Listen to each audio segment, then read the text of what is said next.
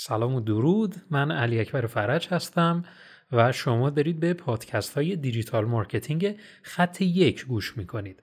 ما به عنوان تولید کننده محتوا یکی از مهمترین دغدغه هایی که باید داشته باشیم اینه که مطمئن بشیم واقعا این محتوا به درد مخاطب می‌خوره. و در اصل مطمئن باشیم که این محتوایی که تولید می‌کنیم اثر بخشه یا نه.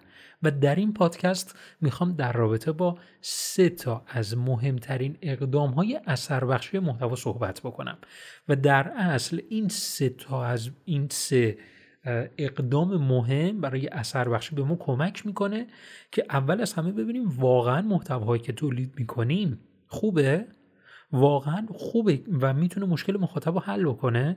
چون اگر شما به حال یک مشتری حضوری داشتید یک مخاطب حضوری داشتید با پرسش و پاسخ راحت می‌تونستید این بازخورده رو بگیرید. ولی وقتی که در فضای وب قرار می‌گیره ما نمی‌تونیم تنها به زمان موندگاری کاربران درون اون صفحه یا شنیدن فایل های صوتی ما اکتفا بکنیم.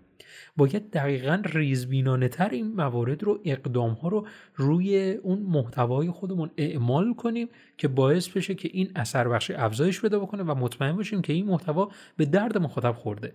اولین اقدام مهم اثر بخشی اینه که مصرف محتوا رو سریعتر کنیم.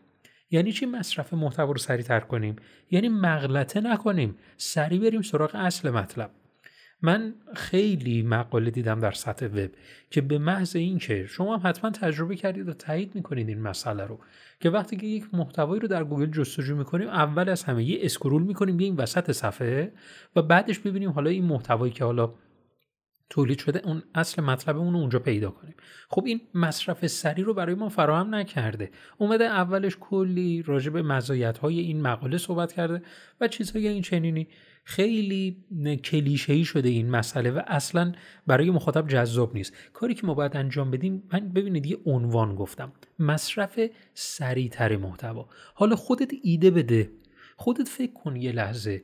من چیکار کنم که محتوای من نزد مخاطبم سریعتر مصرف بشه؟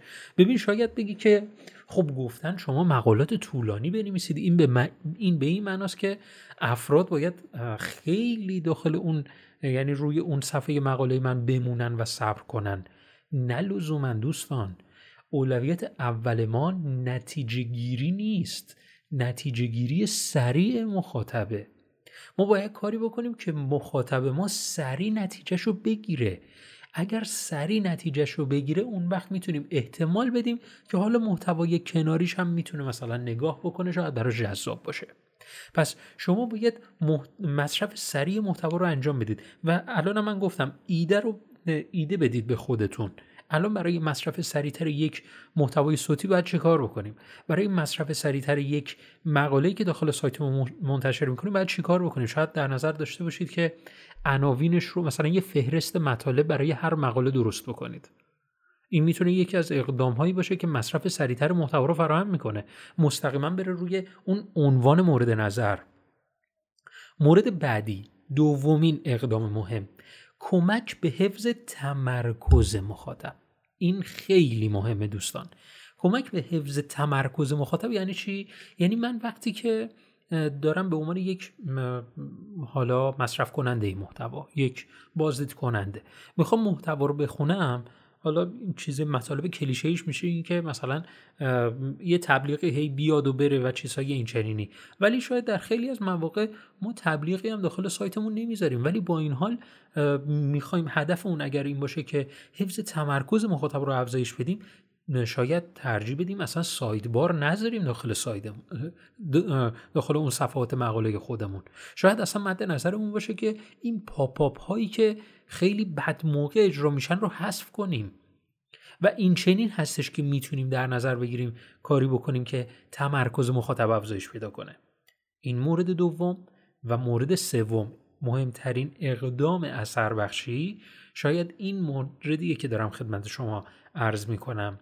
نتیجه کاملا ملموس رو در ابتدای هر محتوای خودمون به مخاطبمون بگیم. وقتی که نتیجه کاملا ملموسی رو به مخاطبمون میگیم مخاطب سعی می‌کنه تا انتهای محتوای ما پیش بیاد.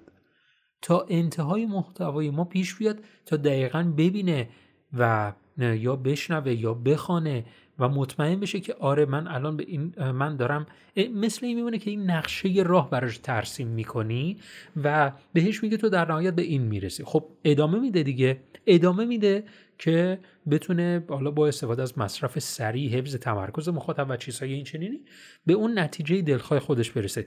دقت کردی الان خود شما هم که تا اینجای پادکست گوش کردید نشان میده که من به درستی این روند ضبط این پادکست رو به درستی انجام دادم. حالا شاید برای خیلی دیگر از عزیزان درست عمل نکردم و اون افراد دیگه نتونستم اونا رو قانع بکنم که تا انتهای پادکست رو گوش بدن. پس این نکته خیلی مهمی هستش که در همین پادکست من سعی کردم این رو رعایت بکنم. امیدوارم از این پادکست استفاده کرده باشی. حتما نظرتو برای من کامنت کن. واقعا کامنت های شما باعث دلگرمی منه. و باعث میشه که خط مشی محتواهای بعدی من رو فراهم بکنه. تا پادکست بعد فعلا خدا نگهدار.